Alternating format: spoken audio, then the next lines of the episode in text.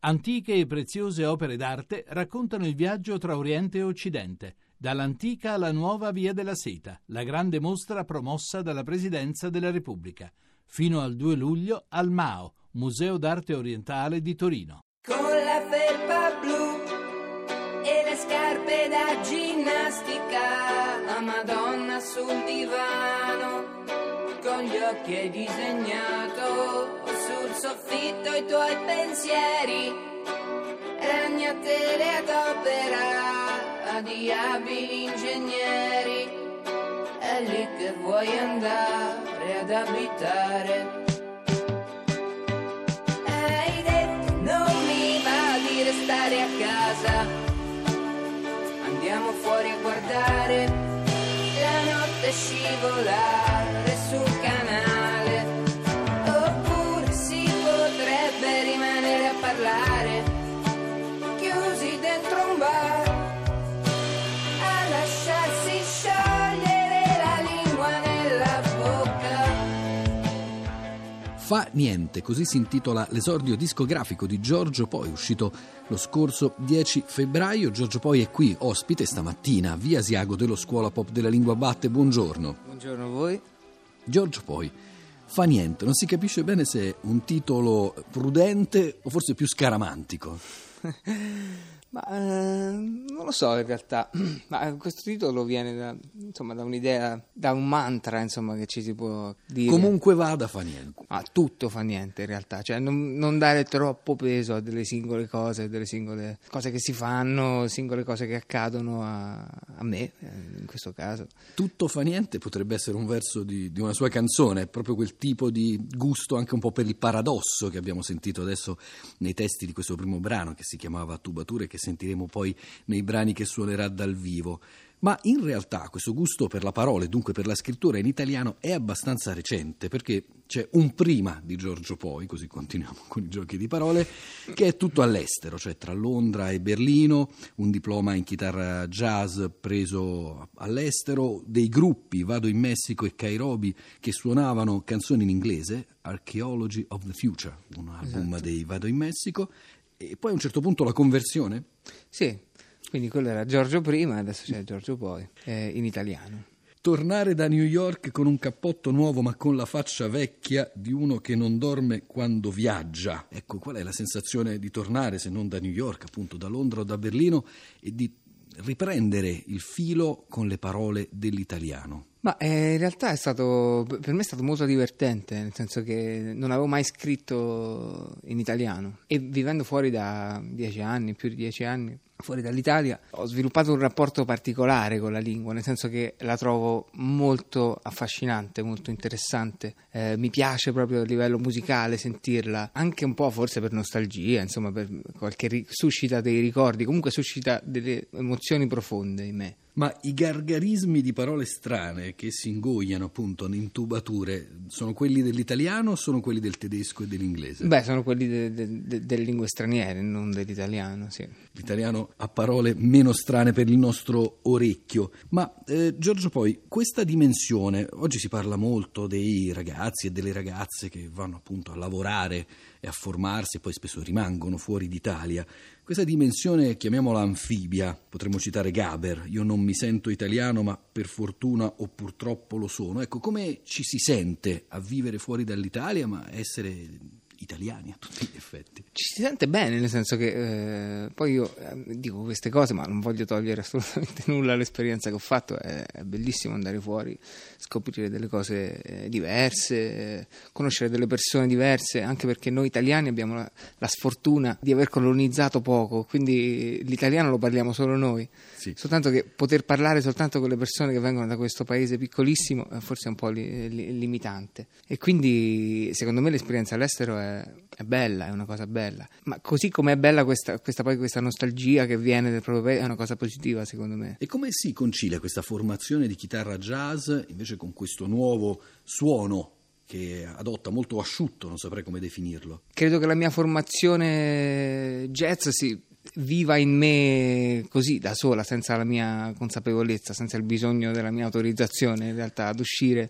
Una specie mm. di alien. Esatto, esce fuori, esce fuori un pochino, nel senso, la musica che faccio io non è jazz. Niente di strano è il titolo del brano che adesso sta per suonarci, ma in realtà eh, qui a un certo punto si dice: ho dichiarato guerra a tutta la tua leggerezza. Ecco, spesso c'è un pregiudizio verso il pop che è proprio quello verso la musica leggera. Invece nei suoi testi Giorgio Poi mi pare che ci sia una certa leggerezza che affronta argomenti pesanti. Mm. Sì. Sì, forse sì. E come ci riesce? Da dove parte? Non lo so, io parto dal suono in realtà della, anche della parola. parola. Sì, mm-hmm. sì, sono un amante del suono. Mi va di cantare una parola, mi va di cantare quella parola lì, quindi in qualche modo ce la devo mettere dentro. Quindi qual era quella parola che le andava di più di cantare in questo testo? Eh, ho dichiarato guerra. Volevo dichiarare una guerra in questa canzone, allora l'ho dichiarata alla di lei leggerezza. Hai detto prendo tutto e vado via, con quello che puzza di naftalina. Ma non è vero che non era importante, non è vero che doveva andare così. Due occhi come il cemento servono a dire che è soltanto colpa mia, a dichiarare che di me non te ne frega niente. Eh. Ti sei fermata un attimo per vedere cosa c'era nel frigo. È molto lunga la strada che da Milano porta in paradiso. Ma resta un altro po', uh, fuori come piove, ti si fermano a metà, a tutte le parole che rimangono tra i denti, chilometri di filo interdentale per potersi un po' spiegare, e intanto fuori tutto sembra uguale. Il video di Niente di strano, così come quello di Tubature, è stato diretto dal regista Francesco Lettieri. Il primo, quindi quello della canzone che abbiamo appena ascoltato, ha come protagonista Luca Marinelli. C'è una storia autobiografica che vi lega? Sì, noi siamo amici. Storia di amicizia. Eravamo a scuola insieme per un periodo, poi abbiamo suonato insieme a un certo punto, poi io ero andato via, ci siamo visti poco per qualche anno e poi ci siamo ritrovati a Berlino, e quindi negli ultimi anni poi ci siamo visti sempre tanto. A proposito di parole, ti si fermano a metà tutte le parole che rimangono tra i denti, ma basta il filo interdentale per togliere tutte le parole che ci rimangono a metà, Giorgio Poi. Eh beh, a volte ci vuole quello interverbale in realtà, quindi quello funziona sempre. Mi sembra molto bello il filo interverbale. Questa tra l'altro è una linea che ci porta al terzo brano, quello che sta per suonare ancora Giorgio Poi, al brano che si intitola Paracadute, perché lì passiamo dal filo interdentale al dentifricio. Ho cambiato dentifricio, ma era meglio quello blu. Anche qua si volta pagina dopo un amore finito. Sì, in realtà mh, credo che Paracadute non sia nello specifico proprio una canzone d'amore, è una canzone, almeno per come la vedo io, è una canzone che parla di una giornata in cui si è un po' pesanti e, e niente gira come si vorrebbe che girasse. Quindi sì, la vedo un po' così, un, un po' una frustrazione diffusa. Niente di strano, ma in realtà qui eh, in Paracadute di cose strane ce ne sono parecchie, e non è solo il dentifricio, ma anche c'è cioè quella di comprare una macchina friggitrice per i brutti pensieri. Questa è meglio ancora del filo interverbale. Ancora più efficace. Se il filo interverbale non funziona, allora si può provare con una macchina friggitrice. Come riesce Giorgio Poi a far emergere questo, questa cifra che è difficile poi stringere dal punto di vista linguistico, che però davvero è molto personale nella, nella maniera di scrivere, forse anche nella maniera di cantare, ma c'è una, una voce, una capacità di scrittura direi abbastanza inconfondibile. Ci può svelare qualcosa di questa alchimia tra musica, testi, parole? È il gusto per il gioco di parole, il gusto per paradosso, è questa leggerezza pesante? Sì, credo che mi piace usare delle, delle immagini a cui mi sento vicino, cioè che posso capire, quindi posso, che posso poi cantare sentendole veramente, delle cose molto semplici. Eh, mi piace anche dargli un, un valore magari superiore rispetto a quello che gli si dà quotidianamente, quindi magari dentifricio, la... Uh, macchina friggitrice, queste cose qua. Ho cambiato cuscino, ma non mi trovo. Trovami tu. Oh.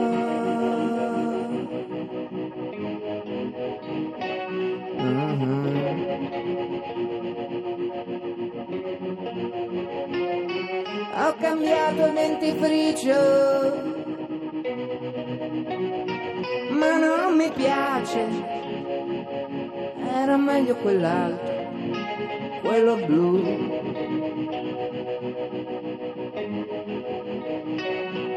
Sì,